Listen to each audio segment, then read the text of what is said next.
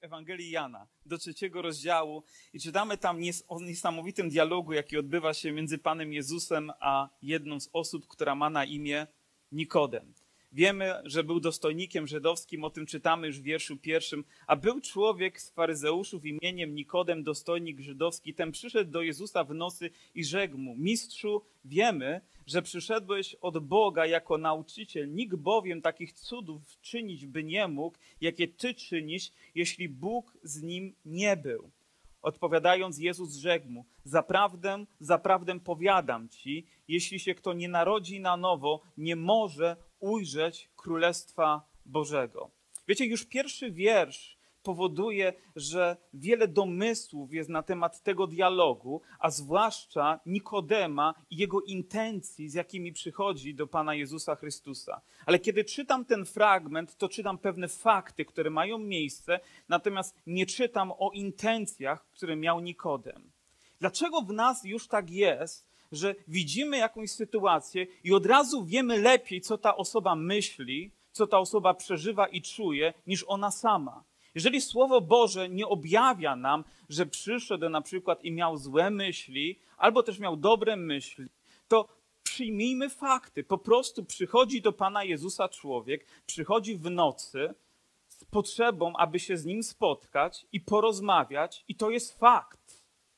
Jeżeli ty widzisz człowieka, jeżeli widzisz jakąś osobę, jakąś sytuację, to nie mów mu, co on myśli, nie mów mu, co on czuje. Po prostu spójrz na to, jak ta sytuacja wy wygląda i zaakceptuj ją taką, jaką ona jest, a nie wczytuj nic w jego myśli i w jego serce, ponieważ łatwo jest w ten sposób kogoś zranić. I być może wielu z Was zostało w ten sposób poranionych, ale wielu z nas też w ten sposób poraniło innych ludzi, próbując dopisać jakiś scenariusz Jestem bardzo ostrożny w tym, żeby teraz oceniać Nikodema. To Pan Jezus ma tylko zdolność, żeby przeniknąć nasze myśli, nasze serca. Jeżeli On zechce nam coś objawić, to objawi nam to albo w proroczy sposób, a w piśmie zostanie to zapisane, czy było zapisane po to, żebyśmy mogli czytać. Ale tutaj czytamy tylko tyle, że przyszedł. Natomiast wiemy, że On mówi wiemy nie mówi ja wiem, ale my wiemy. Czyli wygląda na to, że Nikodem przychodzi nie tylko jako on, ale przychodzi w imieniu innych ludzi. Mówi, bo my wiemy. I również nie bardzo to lubię, kiedy ludzie w ten sposób się wyrażają. Najlepszą postawą, jaką możemy przyjąć, jest taka, która mówi: Ja przychodzę, ja wiem, ja tak myślę, ja tak odczuwam, albo ja tego pragnę, a nie przychodzi i nie mówi, bo w zborze się mówi, bo my wiemy, bo my rozumiemy i my tutaj coś chcemy, nie wyrażając personalnie jakichkolwiek innych osób, tylko przemawiając tak po prostu, żeby wzbudzić trochę emocji. On przychodzi jako uczony w piśmie i wiem, że za nim stoi grupa podobnych ludzi, którzy myślą tak samo jak on mówi. Wiemy bowiem, a więc wiedzieli coś na temat Pana Jezusa. Wiecie, przeprowadzam takie seminarium dotyczące chrztu i dochodzimy też do fragmentu dotyczącego pokuty i czytamy fragment z listu do Rzymian 3:23. Czy ktoś z was zna na pamięć ten fragment? I on mówi tak: gdyż wszyscy zgrzeszyli i brak im chwały Bożej. Kto zgrzeszył? Hmm. I za każdym razem, kiedy czytamy ten fragment, ludzie mówią wszyscy: Ja zgrzeszyłem. Jeżeli rozumiemy ten fragment, to słowo wszyscy oznacza ja zgrzeszyłem, ja upadłem, ja uczyniłem jakieś zło, ja źle pomyślałem, ja coś złego powiedziałem, a nie wszyscy. Ja wiem, że to jest bezpieczna forma, w której możemy przychodzić. Tak samo, gdy przychodzimy, żeby wielbić Boga. Ja wiem, że wszyscy wielbimy Boga, ale to ja staję tutaj na tym miejscu z odpowiedzialnością i powołaniem, żeby wielbić Boga, prawda?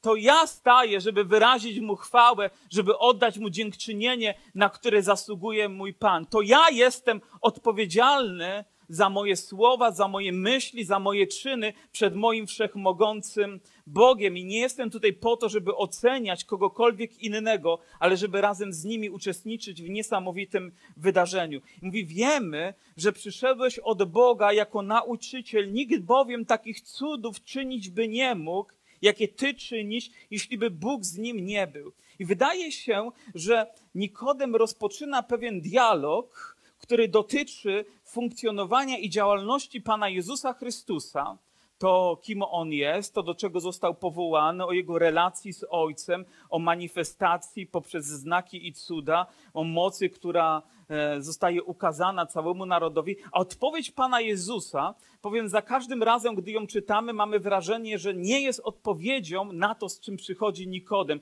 bo oto mówi tak, odpowiedział Jezus, rzekł mu, zaprawdę, zaprawdę powiadam ci, jeśli się kto nie narodzi na nowo, nie może ujrzeć Królestwa Bożego. I my już to interpretujemy w ten sposób, że Pan Jezus od razu sięga sedna sprawy, potrzeby tego człowieka i nie mówi o tym, dlaczego tutaj przyszedł, i nie mówi tylko o tym, że cuda dokonuje, ale mówi: musisz się narodzić na nowo, jeżeli chcesz ujrzeć Królestwo Boże.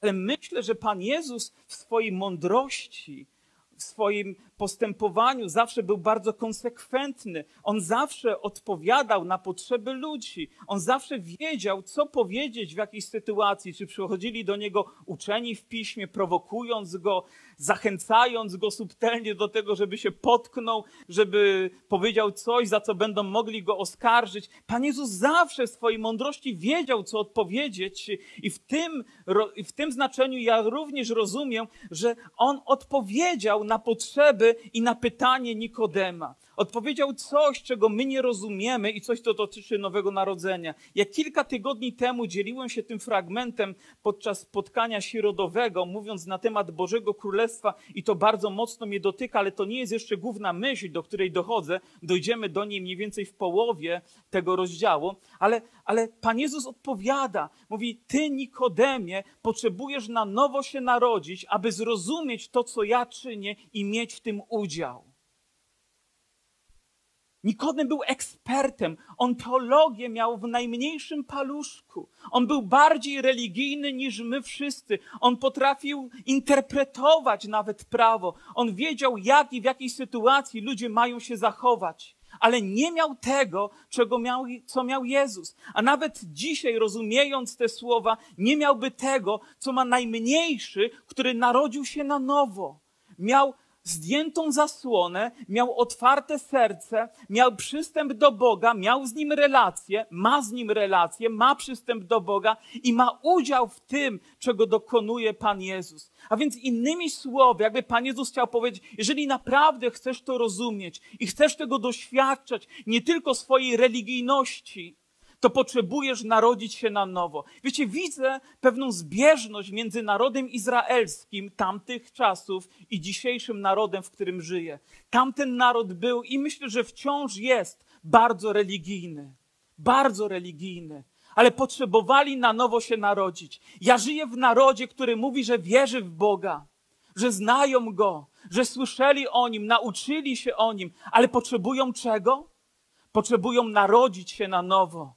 Nie wystarczy wiedzieć, że jest Bóg, nawet nie wystarczyło znać Jego prawo, nawet nie wystarczyło przestrzegać głównych przykazań. Ten człowiek, jak każdy inny, potrzebował narodzić się na nowo, aby zasłona spadła, serce się otwarło, Duch Święty wypełnił jego życie i mógł mieć udział, aby mógł widzieć Królestwo Boże.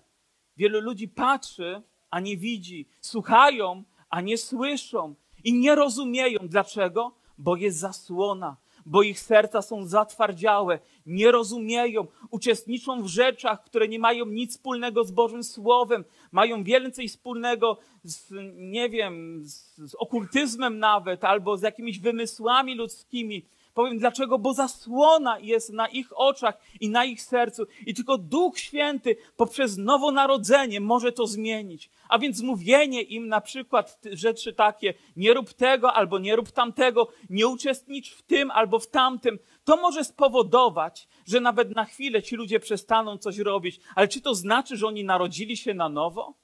Nie. Potrzebujemy czegoś więcej. Potrzebujemy Bożego działania. Potrzebujemy mocy Ducha Świętego. I również ten religijny człowiek potrzebował mocy Bożej w swoim życiu.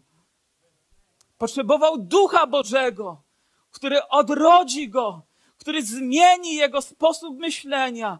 Bowiem zmieni jego priorytety, da nowe spojrzenie. I kiedy będzie patrzył na Stary Testament, nie będzie patrzył tylko jak religijny człowiek, ale jak człowiek, który kierowany przez Ducha Świętego widzi tam Chrystusa, widzi tam zapowiedzi o nim, a później widzi, jak on pojawia się i wykonuje te wspaniałe rzeczy. Czasami ludzie pytają mnie o to, od jakiej księgi powinni zacząć czytać Biblię.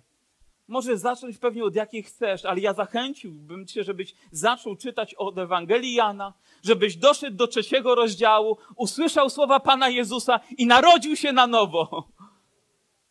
Bo wtedy, gdy powrócisz do Starego Testamentu, będziesz mówił, o, nie rozumie, albo będziesz mówił, chwała Bogu, nie rozumie, ale Bóg jest ze mną. Ja wciąż dochodzę do takich fragmentów, których nie rozumiem. I może będą nawet wyjaśnione wtedy, kiedy znajdę się i będę razem z Panem na wieki.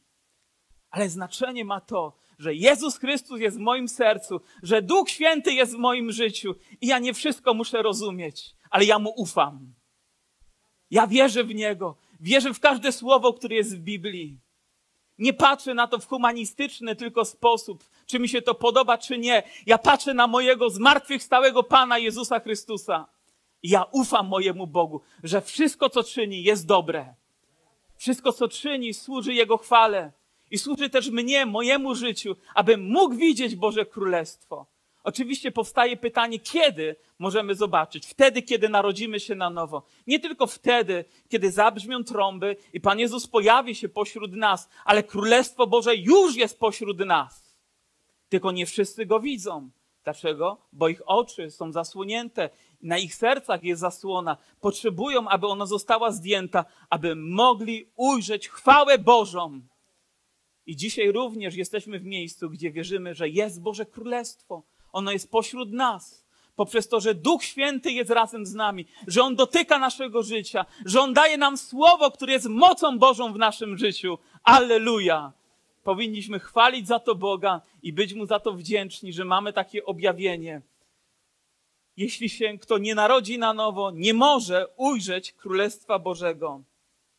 Kiedyś Billy Gray, mąż Boży XX wieku. Wiecie, kiedy czytam ludzi, którzy próbują tego Bożego człowieka obrzucać błotem, powiem, nie, nie wiem, różne emocje się we mnie budzą. Ale patrzę na niego i mówię, jeżeli takich autorytetów nie cenimy, to biada nam. Ja nie wszystko rozumiem. Każdy z nas jest niedoskonały, każdy z nas popełnia błędy, każdy z nas ma coś, za co powinien być ukrzyżowany. Dobrze, że Pan Jezus to wziął na siebie. Ale powinniśmy szanować autorytety. Szanować ludzi, którzy rozpoczęli w Panu i kończą w Panu. Którzy przyprowadzili setki, setki tysięcy ludzi do Chrystusa. Jeżeli to zrobisz, to będziesz miał prawo go oceniać. I on powiedział tak religijność jest szczepionką, która nie pozwala nam przyjść do Chrystusa. Wielu ludzi jest religijnych, zaszczepionych jakąś wiedzą, jakąś mądrością, ale ta wiedza mówi ci, to ci wystarczy. Sam sobie na to zasłużysz. Ale ona nie wystarczy nigdy. Potrzebujemy poznać Chrystusa. Nie wiem, kto nas może odszczepić. Tylko Duch Święty chyba może tego dokonać w naszym życiu. Kiedy idziemy dalej, w czwartym wierszu czytamy tak: Rzekł mu Nikodem, jakże się może człowiek narodzić na nowo, gdy jest stary? Czy może powtórnie wejść do łona matki swojej i urodzić się? Odpowiedział Jezus: Zaprawdę, zaprawdę powiadam ci, jeśli się kto nie narodzi z wody i z ducha, nie może wejść do Królestwa Bożego. I co się narodziło z ciała, ciałem jest, a co się narodziło z ducha, duchem jest. Nie dziw się, że ci powiedziałem, musicie się na nowo narodzić. Wiatr wieje dokąd chce, szum jego słyszysz, ale nie wiesz skąd przychodzi i dokąd idzie. Tak jest z każdym, kto się narodził z ducha. Przez cały czas w Nowym Testamencie mamy naukę na temat narodzenia z wody i z ducha, narodzenia na nowo. A więc ta nauka powinna być nam bliska, ona powinna być wyryta w naszym sercu, jej powinniśmy nauczać, nie inaczej, że potrzebujemy narodzić się na nowo i Pan Jezus precyzuje to. Nikodem mówi, jakże to może się stać? Mówi, próbuje kombinować po ludzku, a Pan Jezus wyraźnie mówi, musisz się narodzić na nowo z wody i z ducha. Powiem, woda to nic innego jak chrzest. Ale nie sam chrzest jest nowonarodzeniem. Chrzest jest wyrazem chrzest jest symbolem, chociaż myślę, że coś więcej niż tylko symbolem, bo jest też okazaniem posłuszeństwa poleceniu Pana Jezusa Chrystusa, że kto uwierzy i ochrzci się, zbawiony będzie, a więc Pan Jezus sam tego oczekuje. Ale chrzest jest obrazem fizycznym tego, co Jezus w duchowy sposób dokonał dla nas. On za nas umarł, On oczyścił nas z naszych grzechów i On zmartwychwstał, abyśmy razem z Nim żyli. I to właśnie dokonuje się w duchowy sposób w naszym życiu. My umieramy dla tego świata i powstajemy do nowego życia w Jezusie Chrystusie. Zgadzacie się z tą nauką? Jezus Chrystus obmywa nas, innymi słowy, my umieramy i powstajemy wzbudzeni Jego mocą, aby żyć dla Niego. Stare przeminęło, oto wszystko staje się nowe, jak mówi drugi list do Koryntian, piąty rozdział. I chrzest jest tego obrazem. Jesteśmy zanurzeni pod wodą i później jesteśmy wynurzeni. To jest najbardziej biblijny obraz, jaki widzimy w Nowym Testamencie, który obrazuje nowonarodzenie, śmierć i zmartwychwstanie, stare i nowe życie, życie w świecie i życie dla Boga. A więc niesamowicie ważny, kulminacyjny wręcz moment. A więc Nikodem, żeby narodzić się na nowo, potrzebował uwierzyć w Pana Jezusa, to kim On jest, to po co przyszedł. Później pewnie to rozumiał, bo na końcu widzimy go, jak jego historia trwa dalej i chwała Bogu za to, że nikt go tutaj nie ocenił, nie zranił, nie skrzywdził, ale mógł pójść dalej w swoim duchowym życiu z Panem Jezusem Chrystusem. Potrzebował uwierzyć w Niego, a później przyjąć chrzest tak jak każdy inny w imieniu Jezusa Chrystusa. To jest Boże Słowo i tego się trzymamy. To jest Boża objawiona wola dla każdego z nas. Przyjęliście chrzest? Niektórzy amen nie powiedzieli, nie wiem dlaczego. Może coś jest przed wami ważnego i do tego naprawdę, naprawdę szczerze zachęcam. Jesteśmy coraz bliżej tego, tego wspaniałego wydarzenia, bo to o czymś mówi, ale Słowo Boże mówi dalej i z wody i z ducha. I to słowo ducha jest dużą literą. My próbujemy te rzeczy połączyć i słusznie i niesłusznie. Słusznie w tym znaczeniu, że nie ma nowonarodzenia bez udziału Ducha Świętego. Nikt z nas nie byłby tutaj w tym miejscu, gdyby Duch Święty nie przyszedł i słowa Ewangelii nie włożył w nasze serca, nie dotknął, nie poruszył naszego życia, tak abyśmy powstali, okazali posłuszeństwo, abyśmy wyrazili w sposób werbalny również naszą wiarę, wyznali ją wobec wielu świadków, że Jezus jest Panem naszego życia. Nie może człowiek narodzić się na nowo bez udziału Ducha Świętego, ale myślę, że w tym słowie kryje się jeszcze coś więcej. Kryje się działanie Ducha Świętego, kryje się to, o czym czytamy w kolejnych fragmentach Bożego Słowa że człowiek nie tylko rodzi się na nowo i o tym mówimy przez pewien czas, ale też otrzymuje dotknięcie Boga, dotknięcie Ducha Świętego. Duch Święty przychodzi, wypełnia nas i powołuje nas do tego, abyśmy mogli iść i kroczyć w Jego mocy. I zobaczcie, na potwierdzenie tych słów jest fragment, na który dzisiaj wyjątkowo chciałem zwrócić uwagę. I Pan Jezus mówi: Wiatr wieje dokąd chce, i co? I szum jego słyszysz, ale nie wiesz, skąd przychodzi i dokąd idzie, tak jest z każdym, kto się narodził z ducha. Czy to nie jest wyjątkowe słowo? I dzisiejsze rozważanie zatytułowałem Pokochaj szum. Jeżeli chcesz zaprzyjaźnić się z Duchem Świętym, musisz polubić szum. Podoba Wam się? Nie wiem. Będziemy głosować na następnym członkowskim. Ale kiedy czytam to słowo, widzę, że działanie Ducha Świętego przekracza zdolność naszego pojmowania. Nie wszystko rozumiemy, wiemy, że coś się gdzieś zaczyna i wiemy, że to do czegoś prowadzi. My chcielibyśmy mieć już wszystko poukładane od początku do końca. Czy potraficie mi wytłumaczyć dokładnie, precyzyjnie, czym jest duchowe narodzenie? Ja mam jedno określenie, które tłumaczy mi wszystko. To cud. Ja wiem, czego dokonał dla mnie Pan Jezus, ja wiem, co mam z tym zrobić, ale to, co się dzieje w moim życiu, jest cudem. To Duch Święty rozpoczyna to suwerenne dzieło w moim życiu i On je kontynuuje. I, I Pan Jezus porównuje to do wiejącego wiatru. Mówi, nie wiesz skąd przychodzi i nie wiesz nawet dokąd zmierza, ale poddaj się Jego działaniu. I kiedy wiatr pojawia się i zaczyna uderzać swoim pędem w liście, to liście zaczynają szumieć i zaczynają wydawać taki charakterystyczny szelest.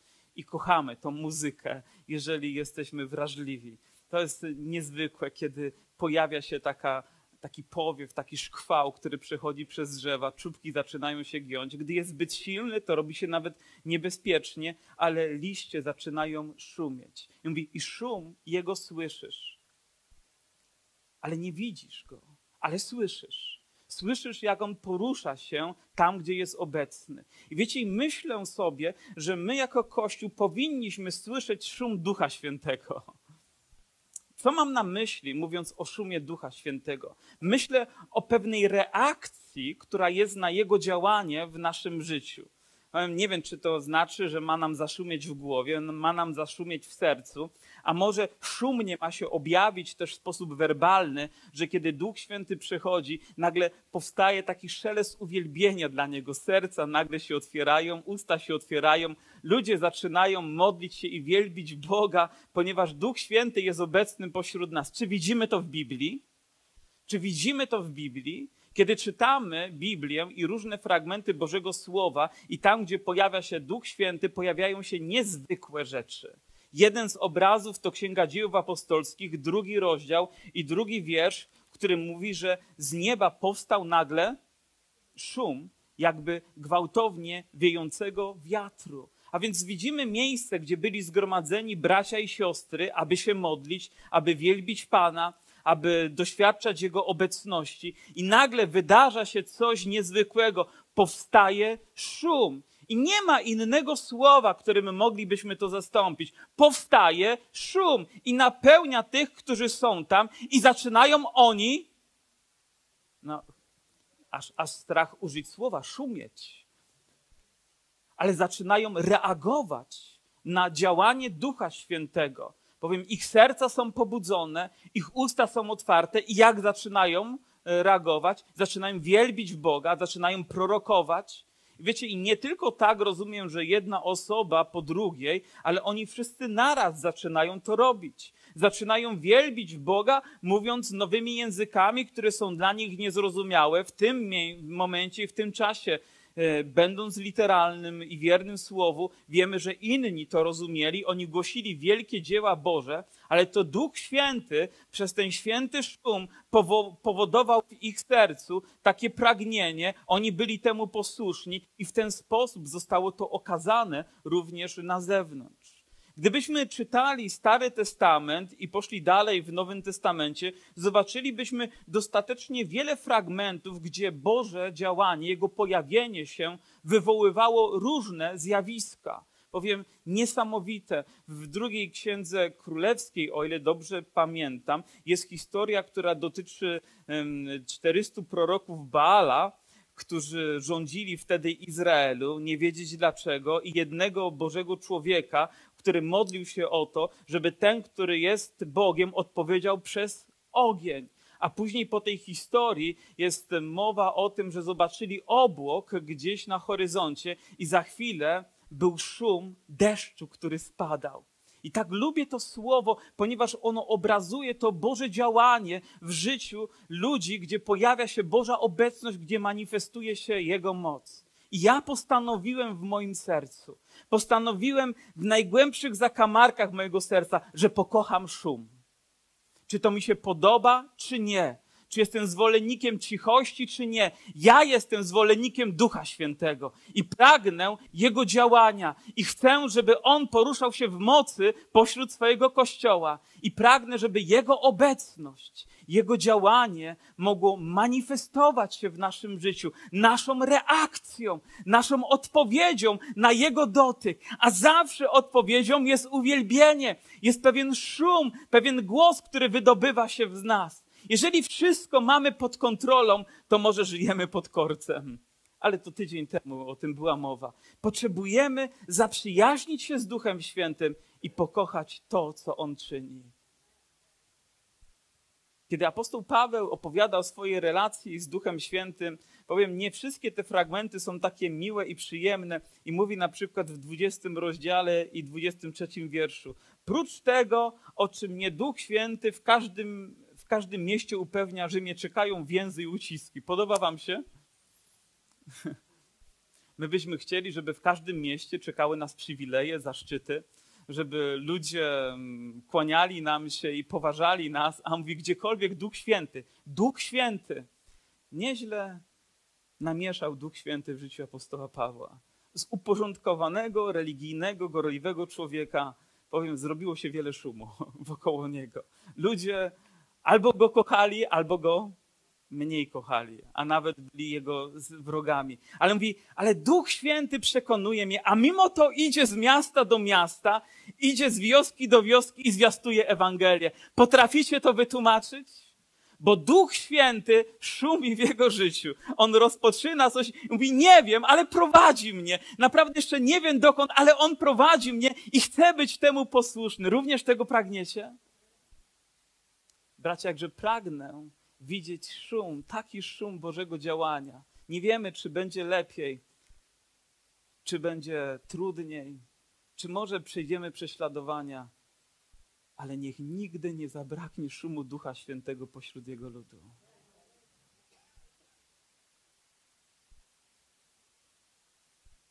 Kiedy czytamy o tym, jak Bóg zaprowadził apostoła Pawła do miasta, które nazywało się Efes, i wiemy, że tam była pewna bogini, która nazywała się Artemida Efeska. Słowo bogini rozumiem, że to martwe bóstwo, któremu ludzie nadali znaczenie. To my,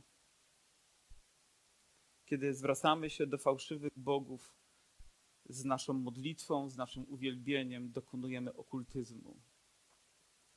Tydzień temu pewna siostra ze swoją wnuczką, a nie powiem, siedzi tu po lewej stronie i z takim małym dzieckiem zadała mi bardzo trudne pytanie, bardzo duchowe pytanie, bo ponieważ no jak to dzieci słyszą o czarach, o tym, o tamtym, no i dzieci są skłonne do tego, żeby żyć w takim świecie nie do końca przewidywalnym. Dzieci kochają, to prawda, że tak jest? I spytała mnie, czym są czary? A dzieci lubią czarować czary mary, hokus pokus, pęteleczka, wyskakuje buteleczka, nie? To znane zaklęcie wielu pewnie ludzi, którzy nadużywają alkohol. Ale czym są czary? I wtedy przyszła mi nagle myśl do głowy, że czary to modlitwa do diabła. Najprostsza odpowiedź, jaka mogła mi przyjść. I zgadzam się z nią, że kiedy czarujemy, oddajemy cześć diabłu. I tego nie chcemy. Niech Pan Bóg nas od tego strzeże. Jeżeli przyjdą dni, kiedy będą zapraszać wasze dzieci do takiego czarowania, do innych rzeczy. Wczoraj też moja żona wróciła z próby chóru i słyszała, jak nauczycielka w szkole, w świeckiej szkole, mówi dzieciom, żeby na następny raz przygotowały się i każdy z nich, żeby przygotowało dwa zaklęcia. Dzieci w przedszkolu, żeby każdy z nich przygotowało dwa zaklęcia, ale będzie zabawa, aleluja. I w tym samym przedszkolu pewnie są lekcje religii i te dwie rzeczy się ze sobą nie wykluczają. Ale w Bożym Królestwie nie mają prawa bytu. I jeden z braci, syn pastora, ma Bożą mądrość i powiedział, mówi, mówi, nasze dzieci na szczęście takiego zadania domowego nie miały, ale gdyby miały takie zadanie domowe, to ja bym powiedział mojemu dziecku tak, masz dwa zaklęcia – Bóg tak umiłował świat, że syna swego jednorodzonego dał, aby każdy, kto w niego wierzy, nie zginął, ale miał życie wieczne. Mówi, to jest pierwsze, co powiesz, a drugie to inny fragment Bożego Słowa, który zacytujesz.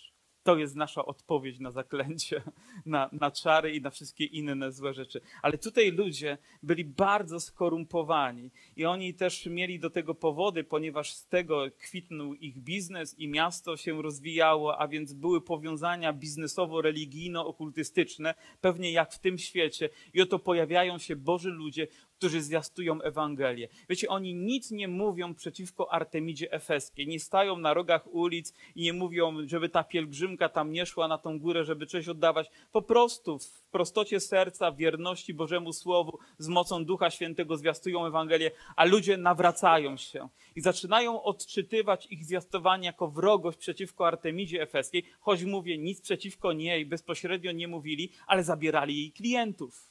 I wtedy uważali nawet, że kult jest zagrożony poprzez zwiastowanie Ewangelii. To mi się podoba, aleluja. I niech tak się dzieje. I zebrali się razem i zaczęli wydawać okrzyk, który trwał dwie godziny, a brzmiał wielka jest Artemida Efeska. Zobaczcie, jak zostali ogarnięci jakimś szałem, które powodowało, że przez tyle chwil, przez tyle minut, 120 minut byli w jakichś emocjach, w jakimś amoku, wyrażając, wielka jest Artemida Efeska i im to nie przeszkadzało. A kiedy my zgromadzamy się w imieniu Pana Jezusa i Duch Święty, wierzymy, że jest obecny pośród nas i powstaje pragnienie uwielbienia Boga, 15 minut to za dużo, pół godziny to przesada, a 45 minut to już wieczność, żeby wykrzyczeć: Wielki jest nasz Pan godzien wszelkiej chwały. Jeżeli jesteśmy na nowo narodzeni i zasłona jest ściągnięta z naszych serc, jeżeli narodziliśmy się nie tylko literalnie, ale narodziliśmy się z Ducha Świętego, to w naszym sercu powinien być szum, którego wyrazem jest uwielbienie. Powinno być głębokie pragnienie oddawania Mu chwały i nie liczy się zegarek, ale liczy się Boża obecność. Liczy się Jego działanie, liczy się to, że Pan Jezus jest pośród nas obecny. Oczywiście, że musimy być w tym mądrzy, musimy e, jakby cenić swój czas nawzajem, ale nie macie ochoty zatracić się w Bożej obecności i pozwoli, żeby to On działał pośród nas w taki sposób, jak tylko On zechce to uczynić. Ten świat potrafi wiele złych rzeczy zrobić, ale Bóg chce objawiać swoją moc i chce, żeby w naszych sercach nieźle zaszumiało.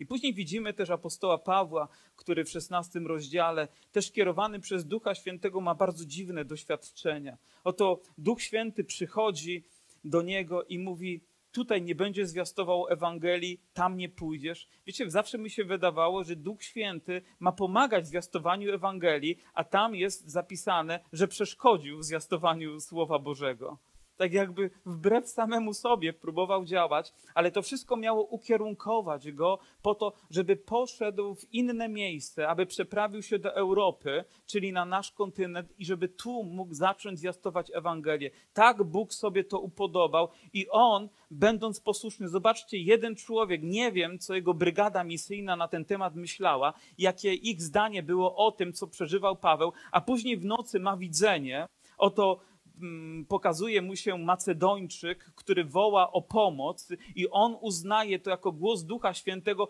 żeby wziąć całą grupę misyjną i przeprawić się na nieznany im tak dobrze kontynent i rozpocząć dzieło misyjne. Wiecie, to jest tak niezwykłe dla mnie, ile to musiało zamieszania wprowadzić, ile jakiejś takiej ludzkiej niepewności, ale świadomość tego, że Duch Święty działał i On poruszał się w mocy w ich życiu, dała im tyle siły, że nie wiedzieli dlaczego, nie wiedzieli do końca gdzie, ale chcieli być posłuszni. Szum Jego słyszeli, działanie Jego widzieli i chcieli okazywać posłuszeństwo Duchowi Świętemu. I tego pragnę również dla nas, dla Kościoła. Jeżeli chcemy żyć w relacji z Duchem Świętym, jeżeli chcemy odczuwać Jego działanie, Jego bliskość, Jego moc i manifestację Jego mocy, to musimy pokochać szum. Musimy pokochać Jego działanie w naszym życiu. Musimy zgodzić się na Jego warunki, na Jego prowadzenie i na Jego moc, której nam udziela. Nikodem przyszedł do Pana Jezusa jako religijny człowiek, pytając: No, w Twoim życiu dzieje się coś, czego ja nie widzę. A Pan Jezus mówi: Jeżeli naprawdę Ty go chcesz, musisz się na nowo narodzić. Powiem, żeby zasłona została ściągnięta, żeby ogień wypełnił Twoje serce, żeby woda obmyła Twoje ciało, żeby to Duch Święty zaczął prowadzić Cię tak, jak On chce. I naszym pragnieniem, wspólnym pragnieniem, marzeniem i modlitwą, tęsknotą i wołaniem powinno być to, żebyśmy słyszeli szum Jego działania w tym kościele, żebyśmy widzieli Jego powiew Jego moc, którą dokonuje też wiele cudów i znaków pośród swojego ludu. Amen. Mam nadzieję, że takie jest wasze pragnienie. I kiedy Duch Święty przychodzi do twojego życia, kiedy dotyka je, nie pozostawaj obojętny. Kiedy myślałem o tym obrazie drzewa, na które Bóg syła powiew swojego wiatru, to nie szumią tylko te liście, które są martwe, które pod wpływem Jego działania zaczynają odpadać. Ale te, które żyją, te, które są zielone, nie wiem, czy to znaczy zielonoświątkowcy, te, które są zielone, zaczynają szumieć. Jedne odpadają, jakby drzewo było oczyszczone po to, żeby jeszcze obfitszy owoc mogło wydać. Żebyśmy mogli widzieć Boże działanie. Kiedy czytamy historię Bożych ludzi na przestrzeni wieków, bardzo często w ich życiu był taki moment, kiedy do pobożnych, fajnych, miłych, sympatycznych ludzi przychodził Duch Święty i rozpoczynał się szum. Powoływał ich na misję, powoływał ich do dzieła ewangelizacji, powoływał ich, żeby wychodzili na, na ulicę, by zjastować Ewangelię. I naprawdę działo się wiele wspaniałych rzeczy, tylko dlatego, że nowonarodzeni ludzie tak samo umiłowali chrzest wodny, jak chrzest Duchem Świętym. Tak samo pragnęli odrodzenia z wody, jak odrodzenia z Ducha Świętego. Tak samo umiłowali Słowo, jak byli spragnieni Bożego działania i Jego mocy w swoim życiu. Kościele Pana Jezusa Chrystusa nie musimy wracać do dziejów apostolskich. Zaprośmy dzieje apostolskie do naszego życia. Zaprośmy Ducha Świętego do naszego życia. Pozwólmy, żeby On wkroczył w te martwe obszary naszego serca, które powinny ożyć, które powinny być pełne uwielbienia i pełne chwały dla Boga, pełne wolności i pełne miłości. A gdy On się pojawia, gdy On przychadza się w zgromadzeniu swojego ludu, niech Twoja i moja reakcja będzie tego wyrazem, że On jest pośród nas. Nie gaśmy Ducha Świętego. Nie pozwólmy, żeby nasze usta były zamknięte, a nasze serce oziębło. Niech ono będzie gorące, a nasze usta niech będą pełne chwały. Niech nasze myśli będą wypełnione Jego działaniem. Niech On nas prowadzi. Jeżeli On dzisiaj coś rozpoczyna, to On wie, dokąd to wszystko zmierza, a ja Mu ufam. Wszyscy w głębi serca, może wszyscy, odczuwamy, że Bóg zaczyna czegoś dokonywać w naszym zborze. Mamy to głębokie przeświadczenie. Nawet trudno powiedzieć, kiedy się to zaczęło. Pewnie dwa tysiące lat temu. I nawet nie wiemy za bardzo, dokąd to zmierza, ale najważniejszą rzeczą dzisiaj dla nas jest to, żebyśmy wiedzieli, że tego dokonuje Duch Święty. I pozwólmy Mu, pozwólmy Mu, żeby On działał w naszym życiu. Wiecie, Bóg chciał czegoś więcej dla Nikodema niż jego religijności. Chciał jego zbawienia, chciał nowego życia, chciał Bożego działania. On chciał, żeby przez niego działy się te same rzeczy, co przez Pana Jezusa się działy.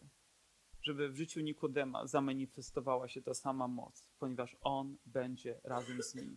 Pan Jezus powiedział: Ja to wszystko czynię, a wy będziecie czynić jeszcze większe rzeczy. I ja mu wierzę.